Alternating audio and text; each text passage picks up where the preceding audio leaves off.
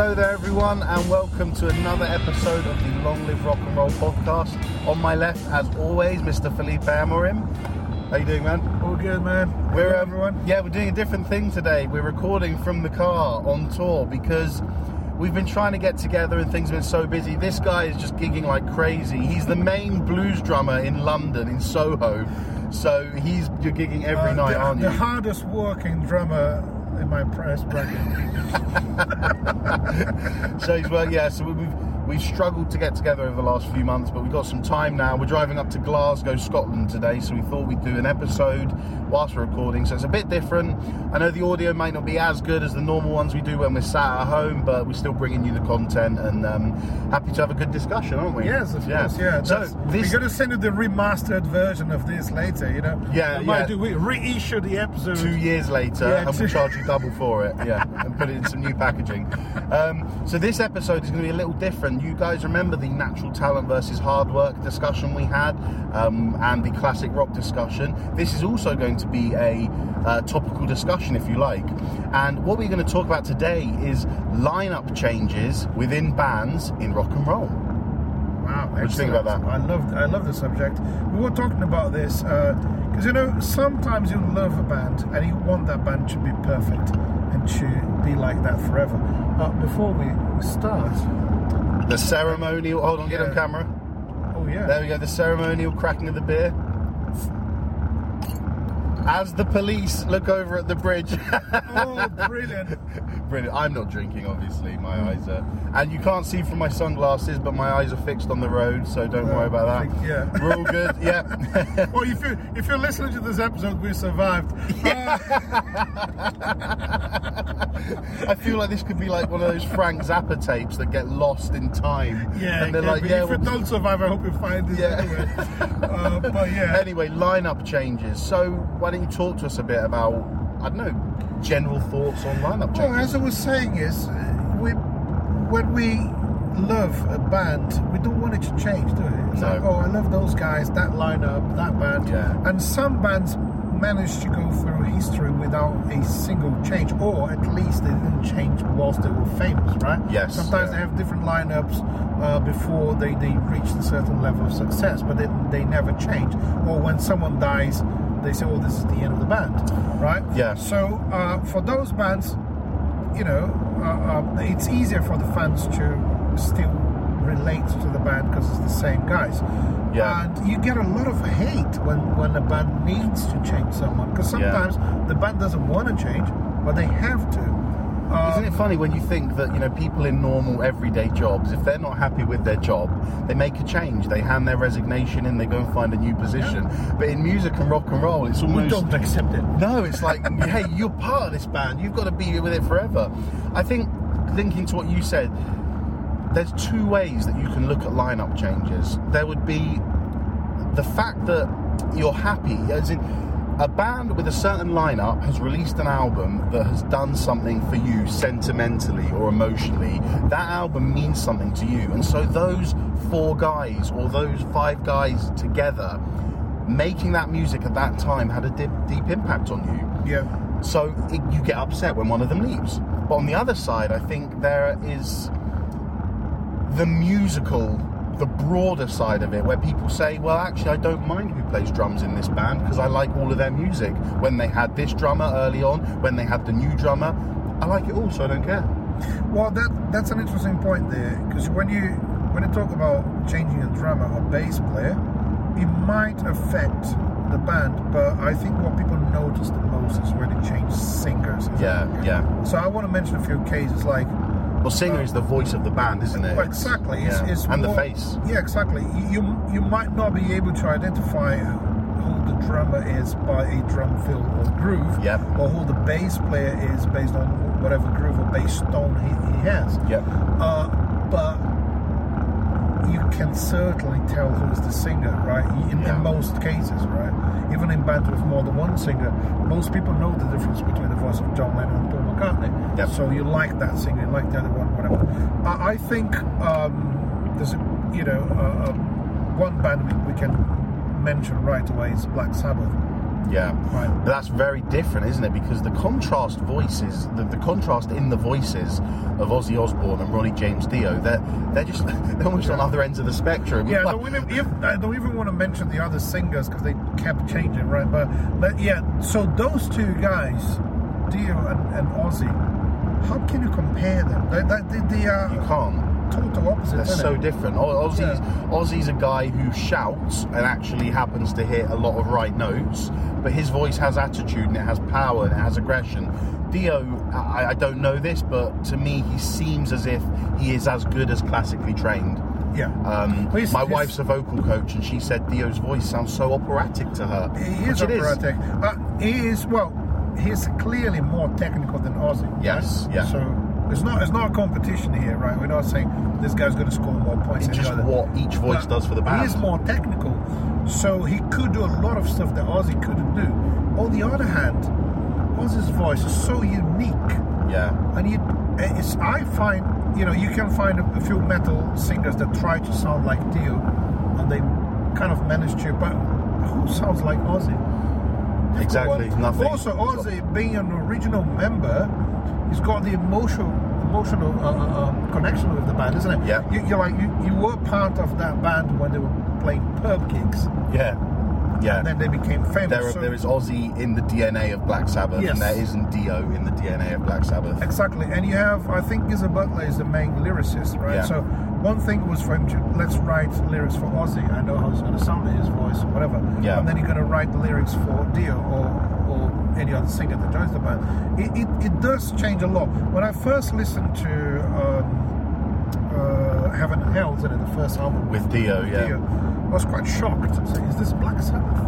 Yeah, It's so different. it is. But Um, I love the album. mm, yeah, So do you know what I did emotionally to feel better about it? Say, It's, the, it's a different band. fair enough. I say I'm listening to a different band with some members of the other band I like. For commercial reasons, they kept the name. It's funny because with the one consistency with Black Sabbath is the music. Um, and I don't mean the music as in the song you're hearing, I mean the actual music played by the instruments. I don't feel that has changed. But now we talk about the overall music. The Sabbath with Ozzy and Sabbath with Dio, the kinds of those two different kinds of metal are very different and they bring very unique perspectives into the ears of um, fans who listen to the songwriters of Black Sabbath. And like you said, identifying, right, well, I've written this to suit Ozzy's voice and I've written this to suit Dio's voice. But the results, in our opinion, seem to be that they're both brilliant. yeah, I, I know people who only listen to the Dio uh, albums because they don't like Ozzy. really? Or they actually like the live versions of Ozzy songs with Dio doing it. But Yeah, I yeah. know people who like, who love Ozzy, and they can't accept anyone, anyone else as Black Sabbath's singer. So that's what it is. Uh, you know, um, I, I, I think that's a classic case of changing singer. Uh, the, the other one I want to mention, it's it's an interesting one, is Queen. Oh, yeah.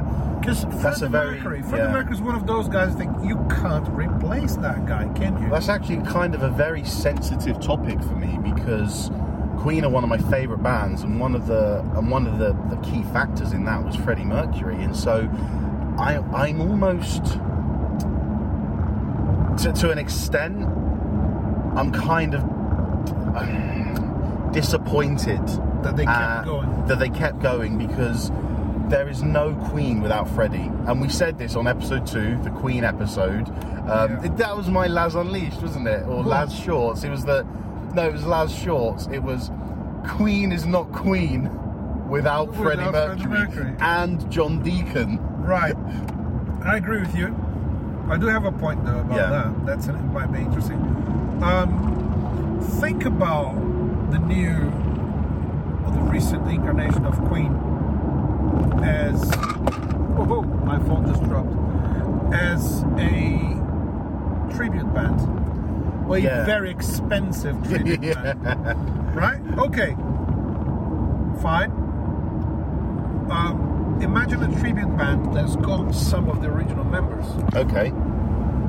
So the main issue, I, I guess, is when you actually keep the name. If they were say, Yeah. uh, Brian May and Friends, Yep.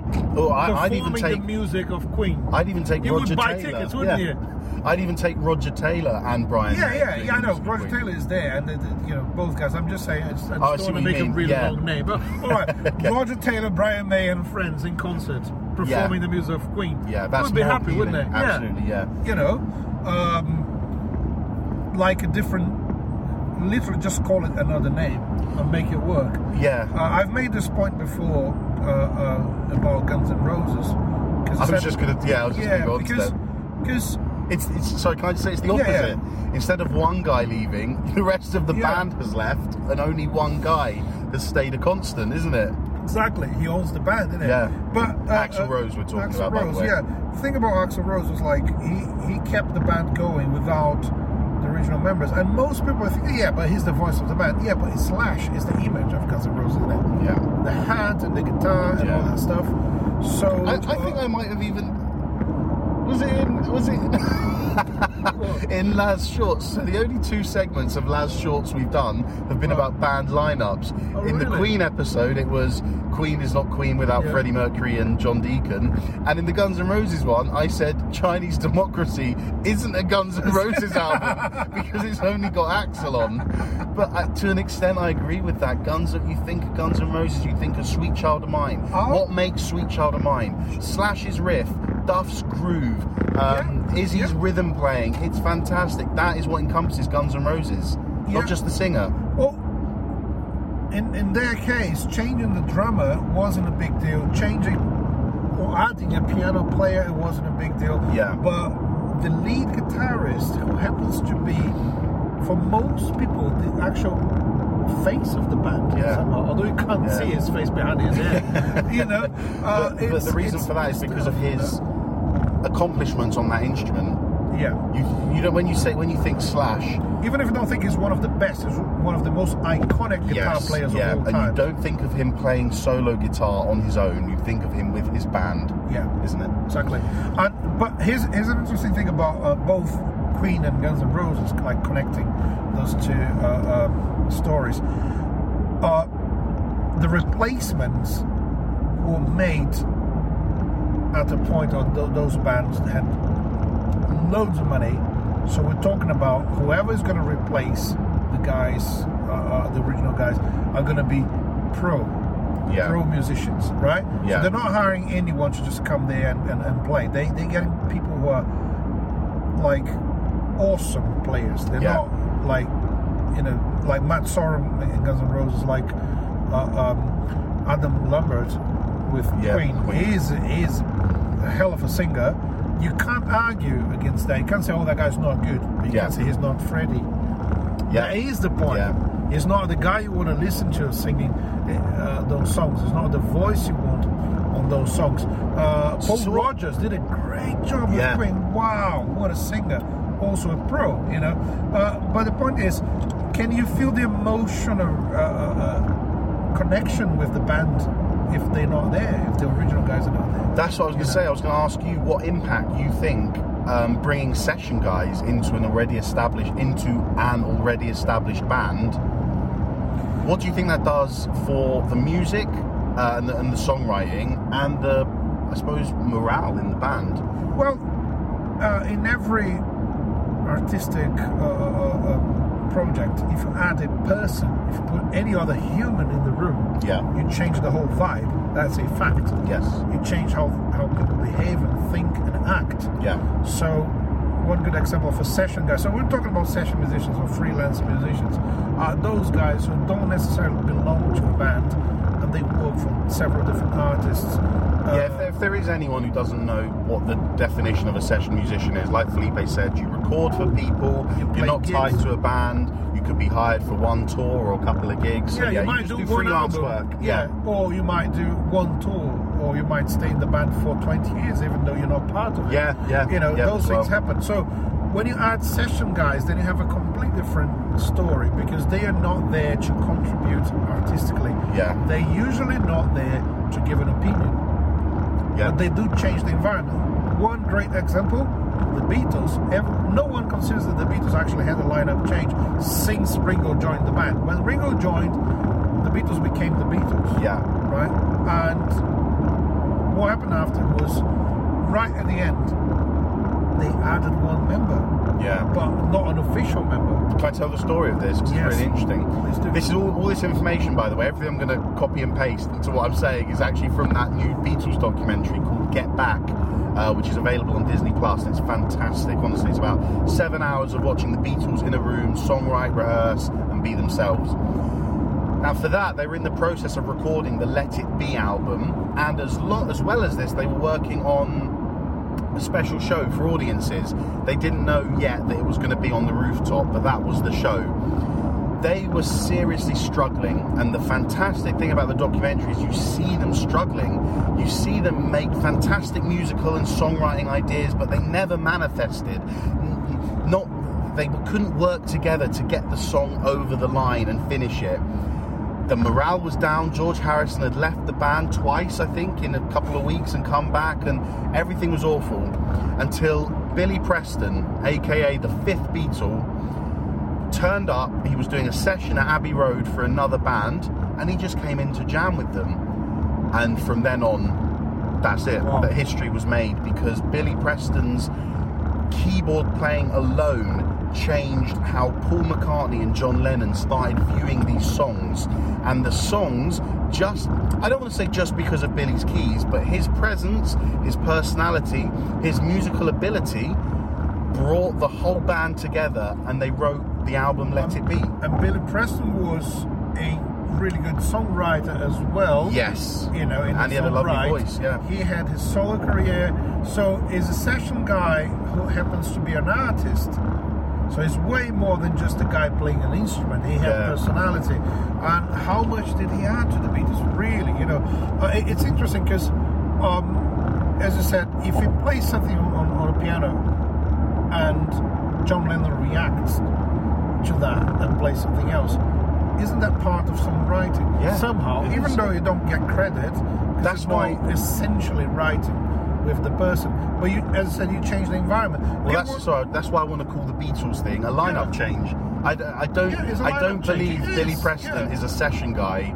He he he was a Beatle for that album. Well, we could have an argument about session guys are considered lineup changes because you can add session guys without actually changing any of the original members. That's true, It yeah. might be the case, but But what about? Do you want to talk about the Rolling Stones? The Rolling Stones is an interesting case because they very- had, they yeah, had very interesting. proper lineup changes, which means an, an official member leaves the band and another official member joins the band. And Yeah. they had Mick Taylor on guitar replacing uh, Brian Jones, for instance. So Brian Jones left the band and later died. Uh, th- that was a crucial lineup change for them, the Yeah. first one, and an important one because he was writing songs, he was a multi instrumentalist, unlike anyone else in the band. Yeah. So they lost a big piece of their puzzle right there. Right, You know, okay. that is, it's how would they, you know, get themselves together and and and, and Regroup, keep going, yeah. regroup as a band. Uh, that was quite tricky. But then you have Keith Richards and Mick Jagger from that point until the end of their career as the leaders, as the main songwriters. Yeah. So you could argue that you don't need anyone but those two to have the Rolling Stones, and I would, I would say that that's right. You know, Would you say the same about the Beatles, Paul and John? Could they have done what they did with another That's- second guitarist and drummer? I don't know. Do you know why? Because Ringo came with Hard Day's Night uh, title. Oh, really? He- yeah, he came up with um, what else? Eight Days a Week. Oh yeah, yeah. So he wasn't writing those songs, but he was giving them yeah, ideas. but he did, he did his share of writing as well, yeah, yeah, he did. But yeah, exactly. But not even that. I mean, I I I love John Lennon's and Paul McCartney's solo careers, and I love Wings. But in terms of songwriting, it's not as good as the Beatles, in my Yeah. opinion. They were at their best when they put both of their talents together.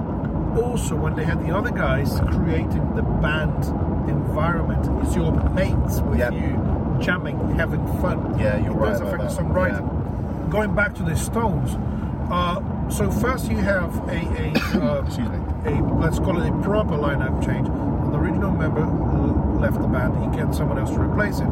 But then you don't make a big deal about it, and you focus on the guys who were there before. So Yeah. Keith Richards and uh, Mick Jagger instead of Mick Taylor, who's, who's the guitar player who joined the band. Um, then things start to uh, uh, um, to change more drastically, and you have Ron Wood joining on guitar, Yeah.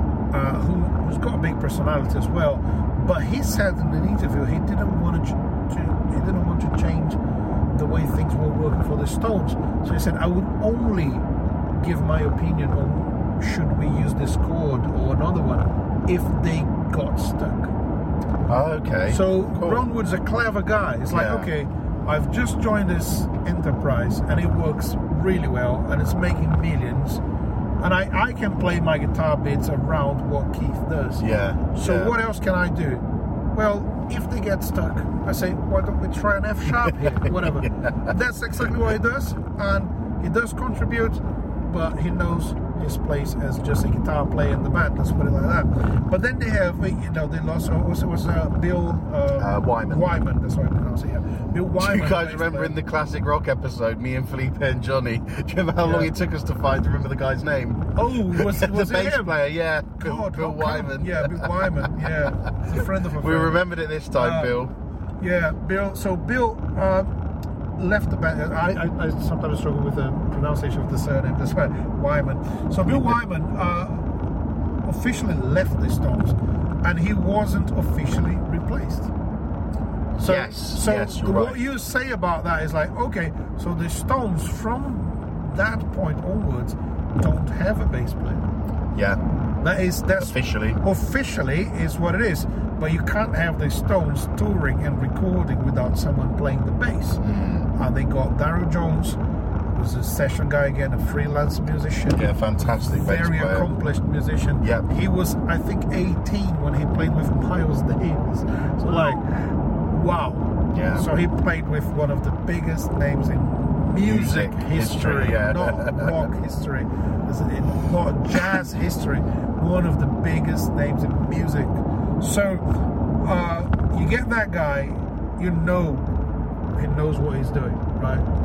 Yes, absolutely. Yeah, his But- playing is fantastic. He doesn't sound like a jazz bass player or fusion bass player. He played what the Stones needed him to play, and it's Yeah. a massive contribution. I think for the band, having someone who's not an official member like Darryl is like, okay, we've got this guy here who's paid to do what we want him to do.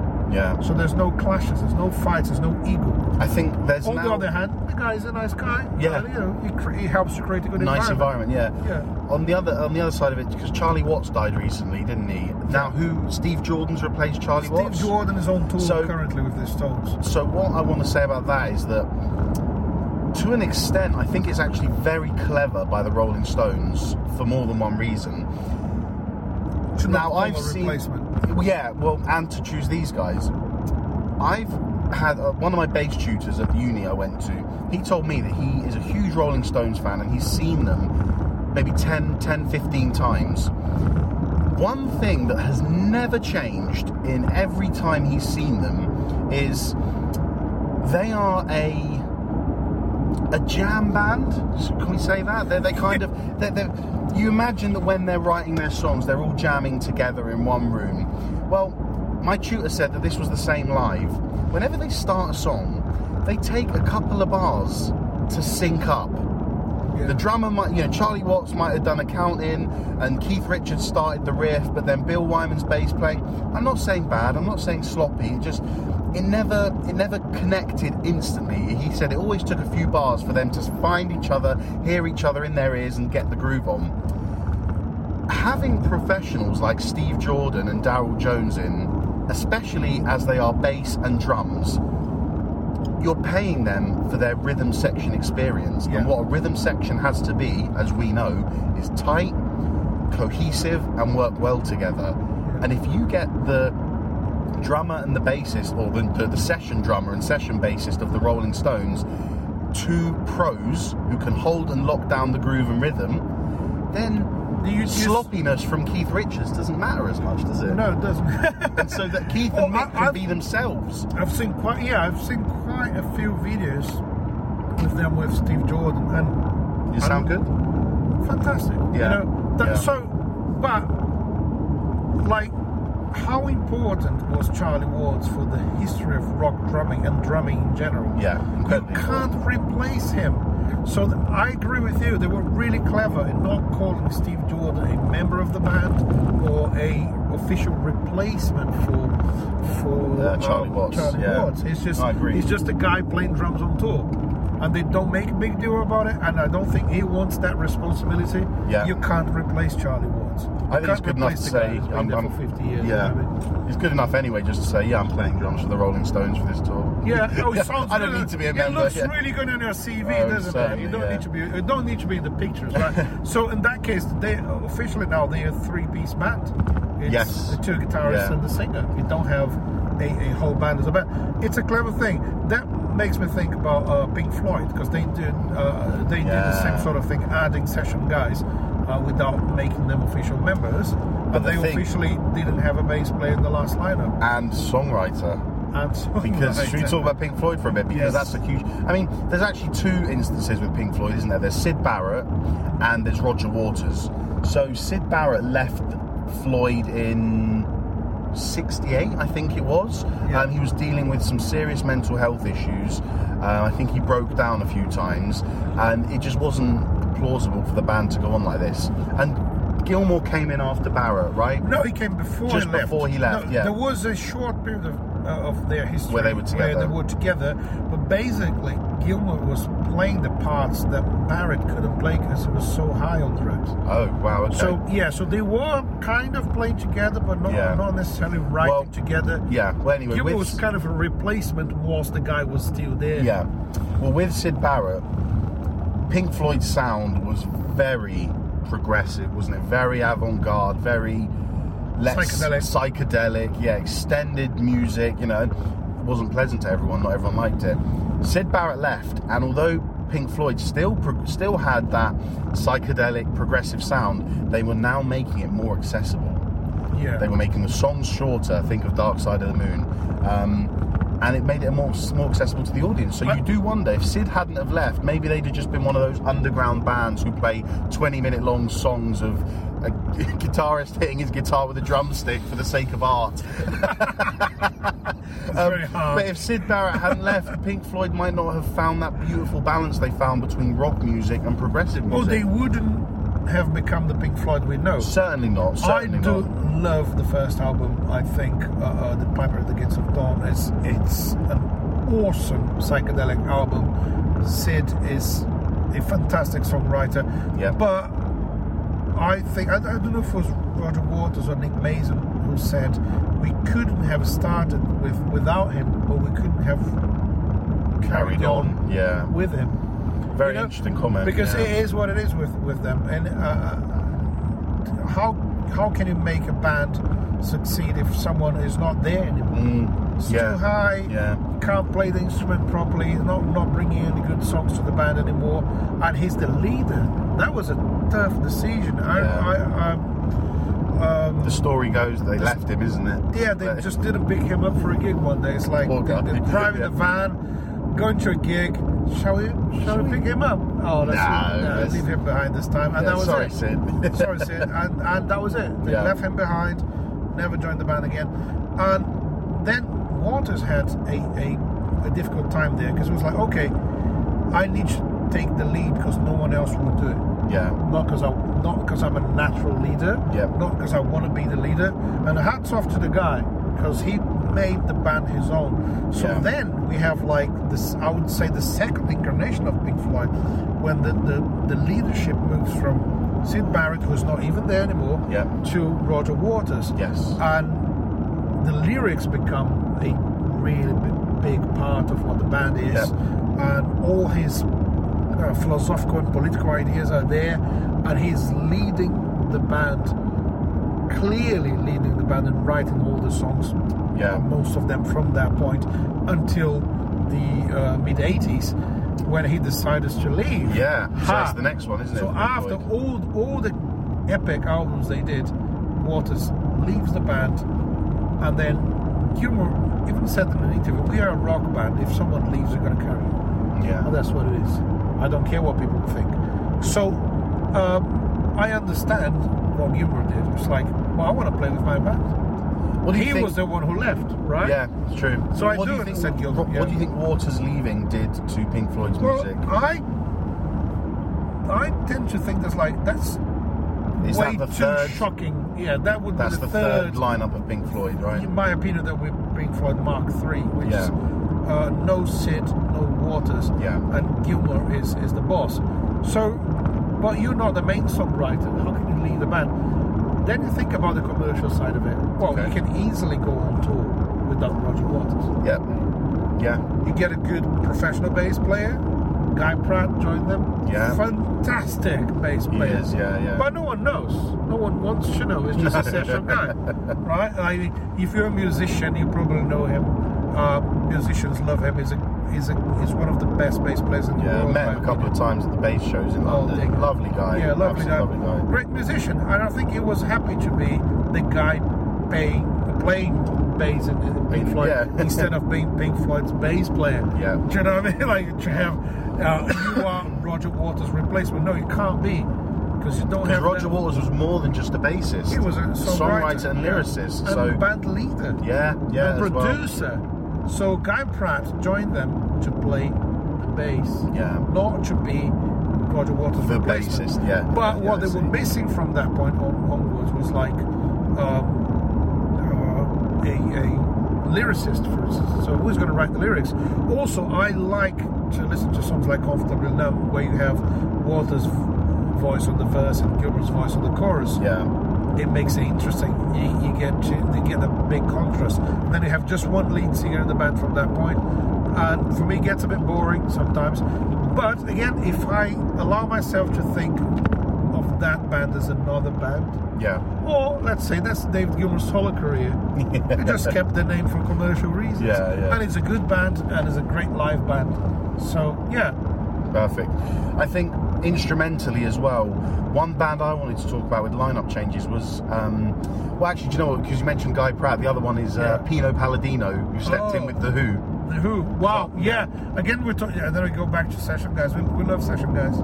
Um, yeah, yeah, Peter Peter played with the Who, but then the way he replaced uh, John Entwistle was was very tragic, isn't it? Because you know, guy died when the tour was booked. So I think they postponed a few dates and just got Pino on board, saying, "Look, Yeah. you've got to be ready one week." Again, massive responsibility, but as a musician, he can deliver. The other lineup change you can see there is uh, uh, the drummers, right? Because they tried a few Yeah. drummers, and they finally found Zak Starkey, who stayed in the band for ages. You know, every time the Who plays now, Zak Starkey is going to be on drums. And that's Ringo's son. Ringo's son, Yeah.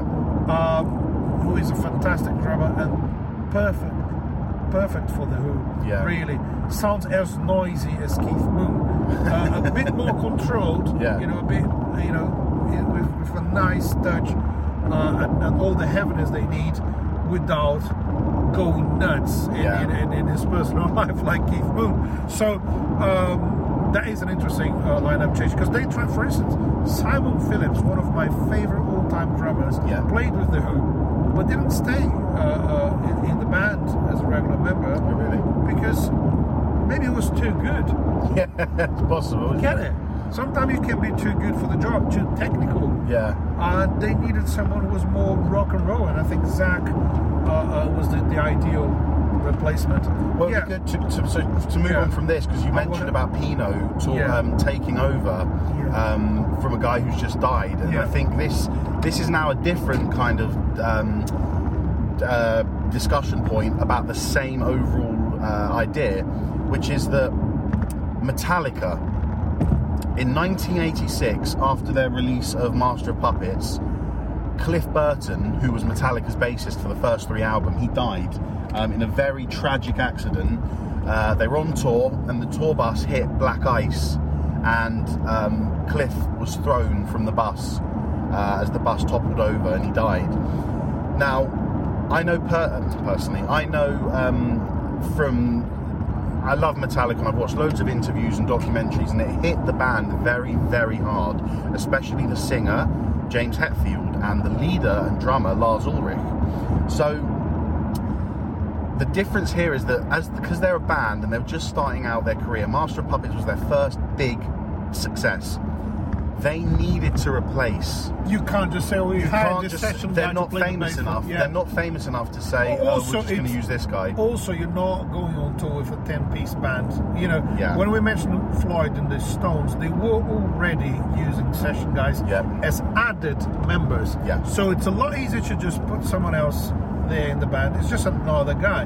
It's one more session guy Yeah. uh, in, in the middle of loads of other freelance musicians. Whereas the band. Whereas with 1980s Metallica, we're going to have one guy who is not a member. Yeah. Like, oh, it's the three of us plus one guy playing the bass. Yeah. They couldn't do that, could they? So the album afterwards, and Justice for All, 1989, my favourite Metallica album, actually has no bass or very, very little because I think to put it to put it, there's loads of arguments about whether the technology something went wrong, but I think from all the evidence we have, James Hetfield and Lars Ulrich, they didn't want their their their new bass player Jason Newsted showing up and beating Cliff Burton's bass playing. And so there was this always, from the start, there was this weird dynamic with Jason Newsted in the band. There are clips Well, from I- them on stage where him and James Hetfield are not getting on. And it looks like he never found his place in the band. Yeah, even It's- though it's- he did so much. And he is my favourite of the Metallica bass players. He's my favorite musician in Metallica. yeah, yeah, Because uh, Cliff is a genius. yeah. Can't take that Very innovative for bass playing, Cliff Yeah. Burton was. That's it. But uh, Sorry, Jason, innovative for metal bass playing. Yeah. Sorry. Well, for, for you know, it's part of, of the you know the bass history. Yeah, it? yeah, for sure. yeah. It's a big name. But Jason's just But Jason, brilliant. as a musician, you know, Yeah. He's a good singer as well. He was doing backing vocals. He was, uh, you know, helping them to write the songs as far as, far as I'm concerned. Yeah, yeah. And But you're right, he just never settled. great musician. Yeah, it just didn't But- feel like he ever settled and, And- found his place. partially because the fans didn't accept that, didn't they? Which I think sometimes is a bit unfair to musicians. The guys Yeah. there giving everything he can to the Yeah. band. I think as a you, fan- oh, you're not the original. Well, Yeah, and as a fan, Gotta do my you've got to trust the other members Yeah. that they're doing what's best for the band and the music that you as a fan loves. yeah. Um, and then obviously another bass playing change is that Newsted left Metallica and Rob Trujillo came in. Now the interesting thing here is that Metallica, James, Kirk, and Lars learned their lesson because Aha. things did not go well with Jason business wise. They invited him to be part of the band, and it seemed like he didn't see things the way that James and Lars wanted to see things. Yeah. So with Rob Trujillo, they, They brought him him in. member. They well, he no, he is an official member Yeah. of Metallica, but I'm sure if we, we if we were to ever see his contract, it would be very interesting because I don't believe he has any voting rights. I see. I don't think he um, contributes anything to how Metallica moves forward as a band. Yeah. What I know is that they offered him the gig, and when he accepted it, he got a one million dollar signing fee, if you like. Other than that, he is a face of Metallica. He is on the album covers. He is in the press releases. He's in this. He's in that. But he doesn't have any choice, I believe, in how Metallica decide to move forward, which I think is really interesting. That is really interesting because it's like I'm giving you a well the power to be a member of the band, but Yeah. you haven't been here since the beginning. So Yeah. I'm not going to give you that much power. Yeah, you know, I'm not sure which- financially what happens if Rob takes a lesser cut. Um, Oh. I don't know. tough call. I don't Yeah. I, I, I don't think that would happen. I think they probably all receive the same Would you? fee. The one, the one thing. Would you do that if you if you you know managing the band? Would you give? It's a tough call. Would you give the new guy I, I would. same amount of money as the guys who've been there? Yeah. in the brand for I would. long? I would. But I, what I wouldn't give him was choice. Or yeah, I, her. d- I, I don't Yeah. know what. Well, I wouldn't give him or her his choice. I wouldn't. I'd say, right, we've been in this band for 20 years. You're new. We know how we want Metallica to be. So you're not going to get any say in how we run this band, but you're going to earn the same as us. I think that's fair. Yeah, that's fair. interesting, interesting. Talk it. Is So, there yeah. else you want to talk about? there's, there's a few more bands. I mean, we don't. We we might need to do another show about lineup changes. Part two. Yeah, Yeah. why not? Uh, but a couple of things that you know better than me. So I wanted to talk about Iron Maiden. Oh yeah. Now the interesting thing about Iron Maiden, again, one of my another one of my favourite bands. With Iron Maiden, I I suppose the same could be said for Metallica to a lesser ex- to a lesser extent. But with Iron Maiden, there was such a huge change in the style of music between the first singer and the second singer. Yeah. Iron Maiden, for me, when they started in 1970 up until Number of the Beast in 1982, for me, they were a punk metal band. Or maybe we call them a punk band who were, you know, in, in, uh, influenced and in, innovating heavy metal.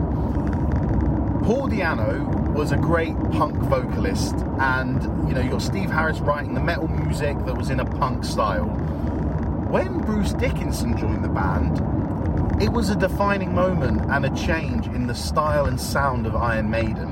Now, a lot of people, you know Iron Maiden and you think of the rhythm, yeah. that signature Maiden.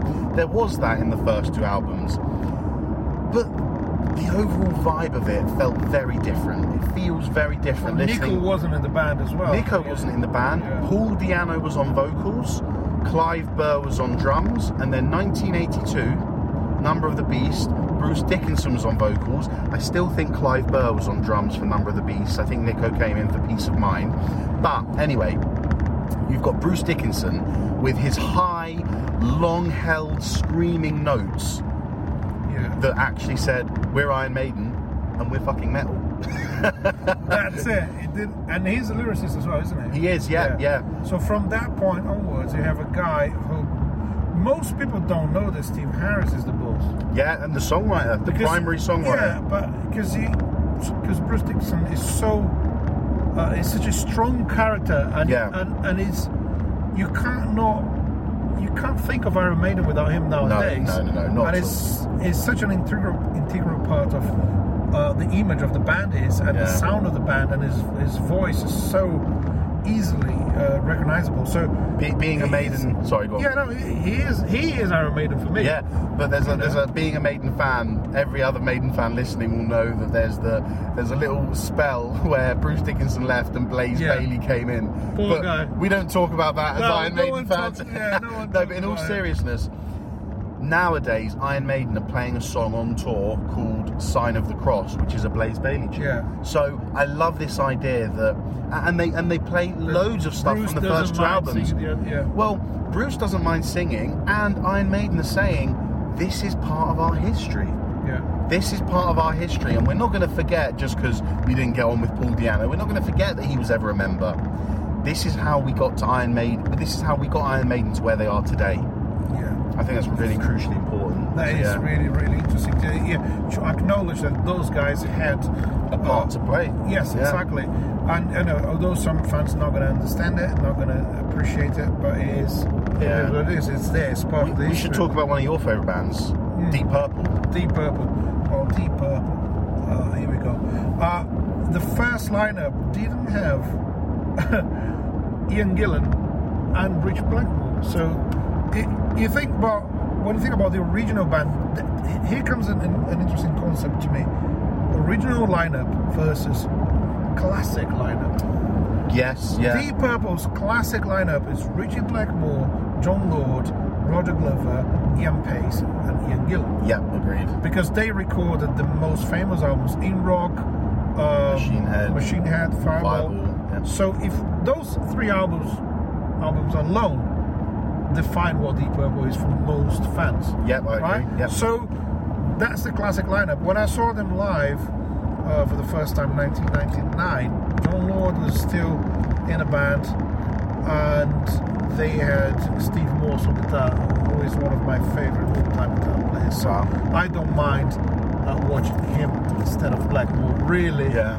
Really great I- I think- but it's still very close to the classic lineup. You're just Yeah. missing one guy, so easier for people to accept that. Well, I think I think Deep Purple are one of the examples that I made at the start of the episode where I said, for for me anyway, the music is so consistent that Yeah. I don't mind who's in it. I love Ritchie Blackmore as a songwriter and guitarist. I love his work with Rainbow, and that's how I found out about Deep Purple.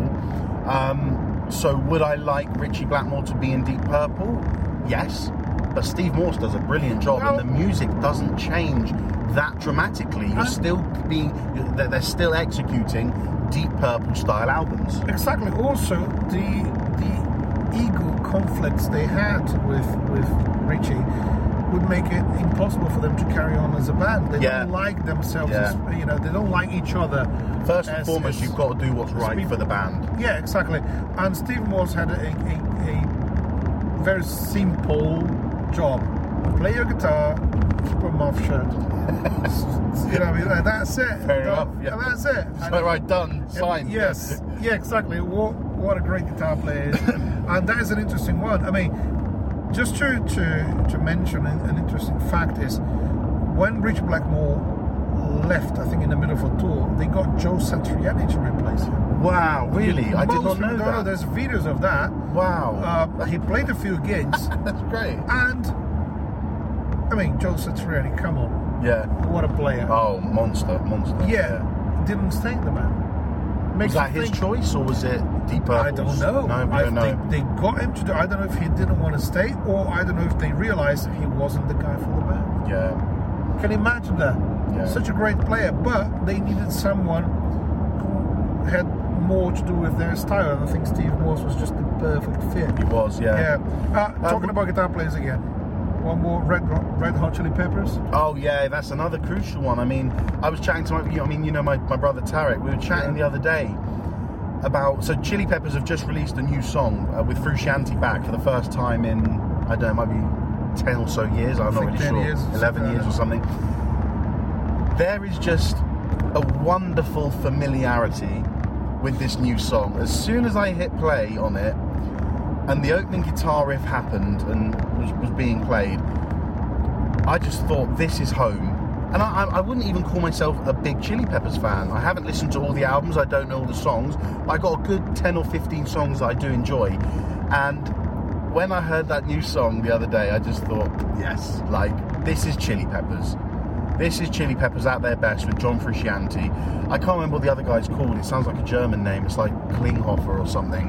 Um, but anyway, he's done Oh, a great bad. job. Where's your research? Yeah? You sorry, need to know yeah. the guy's name. So Um, I, I we're not going to edit this out. It's going to be It's fine, I'll take this Last yeah. doesn't know one guy's name. I don't know either, but who cares? The- so it's, a just the good guy job. who replaced. yeah, yeah. But but that but seriously, this is John Frusciante is a household name for rock musicians and Yeah. rock music fans. yeah. The other guy isn't. And I think that is testament enough to what Frusciante brings to the Chili Peppers. Right. My my point about that is you can get someone who can play the parts. Yes. You you can always okay. I know people out there say, "Oh, no one can play like this guy." Well, you can always find someone who can play the parts, yes. who can play the right notes with the right tone, using the same instrument, and whatever. Yes. But rock music, unlike electronic music or classical music, Yeah. the performers they have they're so important uh, in terms of bringing character Yeah. to the band Yeah. that people are going to feel the difference. But character also comes in other forms. It's not Yeah. just performance. Character comes in songwriting. And like I just said about that new Chili Peppers song, the minute you hear the first bar of music, you think Frusciante's back, baby. Yeah, you know, that's which good. great. The other thing, um, And it's a classic lineup as well. No, back to, yeah, exactly. Classic. There's only one other band I wanted to mention that I had to talk about, and that was Opeth. Um, because Never heard of them. no, they're a pro. They're a, they're. A, I think they call themselves progressive death metal. But my point with that is it's another um, another example of how a modern day band can be run. Mikael Åkerfeldt is the guitarist, lead guitarist, lead singer, and uh, band leader basically. And in much the same way as sort of Frank Zappa might do or Bruce Springsteen, Do you like Zappa? I like Zappa. That's another episode. The answer, in a nutshell, yes. Um, but o- Opeth is run by Mikael Åkerfeldt, and there have been numerous lineup changes. But it just goes. I I don't really need to say too much. It just goes back to the point that he's found someone who can do the job and play the parts that he has written Okay. as good as the previous guys. There are definitely guitarists in Opeth who have brought a different kind of personality to it. There's a drummer who has a lot more laughs on stage than the previous drummer, but the previous drummer was very technical, very on it. And obviously, to, to drum in Opeth, you have to be immaculate. So the new guy's not crap, but the other guy was just Even- flawless. I see. So interesting that you have a, a situation kind of like Guns N' Roses as well, where the singer took the responsibility and made all the decisions. But the difference with Opeth is that Åkerfeldt writes, sings, and owns the band. He is clearly in charge, so it's He easier is for Opeth. yeah. If there's So- no Mikael Åkerfeldt, there's no Opeth. I, I think, yeah, I mean, this is a subject that we can clearly go back to this in the future. We can, Yeah, yeah. You know, talk about all the bands that, that, that have been through lineup changes. And I want you guys to give us your, your opinions about the lineup lineup changes we've mentioned, Yeah. the ones we should have mentioned. Uh, which bands sound better Yeah. after changing? Which bands don't This- sound as good as? That's what we'll do for the next one. So this Yeah. has been describing lineup changes, why you do this, why you might do that, why a band have chosen this. Next time we'll do a definitive. Were they better after the change? Yeah. Wow. We're gonna do a quick segment. That's controversial, Yeah. right? We're gonna do a quick segment, and it's gonna be a bit useless, but I don't care. Here is feed the drummer. Welcome back. We're on the road, and Felipe doesn't know that I packed some food for our journey. This is the only. This might be the only literal feed the drummer. Happy gig day, bro. Has no meaning. It's just No, have a brioche. There we go. Thank you so much, lads. That's all we're doing. We Yeah. can't do much in a car. I can't go and prepare the food. Enjoy your brioche. Um, anything else you want to talk about? Any other? Uh, I just want to say something about the, the topic we discussed is if you struggle to accept a lineup change, try to listen to that band as if they were another band. And understand. Yeah, I think that they kept point. the name for commercial reasons. Everyone wants to make money. You might like a band, um, like I struggle to accept Dio as Sabbath uh, uh, singer because you know I, I got to know uh, Ozzy's albums first and I loved Yeah. them. So, oh, how come? I mean, there's another singer in, in the band from that year onward, Yeah. and um, and I didn't want to listen to it. But I said, okay, let's pretend it's just another band, and it sounded great to me. You might be surprised if you give the lineup uh, changes or the, the new, the different lineups a, a chance and listen to them. Uh, yeah, in some Yeah. cases it doesn't work. Does it? just just But, to add to that, I know. just I was just going to say that um, as you're you're saying it as think of it as a different band. I'm in a, in a sense agreeing and saying think of it as different music. There you go. There's still Iron Maiden making music, but there's Blaze Bayley at the vocals. The music will be different, Yeah. even just because of one instrument, the voice. yeah. So take it. Any lineup changes, sort of taken with a taken with an optimism because it could go in the direction that you couldn't imagine, and they might make a great album Well, or a different about album. think about Spinal Tap. The drummers, they all died. How can you carry on? You know, you just have to. You're not gonna. You're not. You're not gonna. There's so to- spontaneous combustion, one of the leading know. causes of drummer deaths in Exactly. Spinal Tap. It is. You know, it happens, but they carried on. We need to do an episode on Spinal Tap as well. So, so many ideas. That'll be anyway, coming soon, guys. Um, Yeah, good idea. Good, good, great place to end the episode. I really enjoyed that chat, and I think um, I hope you guys enjoyed it. I hope that the car wasn't an issue. I think we covered some really great topics, and we've discussed things in depth. It's been a good discussion. So, Yeah, I, I want to do more episodes like this where we're Fine. not talking about one band or one album. Yeah, We're talking about yeah. topics that, uh, that you- relate to more bands. And you know. guys let us know, you know, share, like, and comment on our stuff if you like this stuff. Join in the discussion, like Felipe said. Tell us about what you think about lineup changes. But anyway, guys, um, thank you again for, for joining us for another episode. As usual, we are on social media. We're on Instagram and Twitter, where we are at Long Live RNR Pod.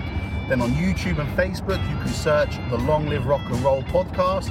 As I mentioned in the last episode, we're going pretty YouTube heavy at the moment. We're going to try and put all our content there so that uh, people who prefer visual experience can use that and you still get your podcast on all your providers. So thank you again very much, guys. Um, give us a like, a share, a comment, a follow, any of that stuff, and keep supporting us because we really love what we do and we hope you enjoy it as well. Yeah, thanks for being with us and keep on rocking, everyone. As usual, guys, take care and long live rock and roll.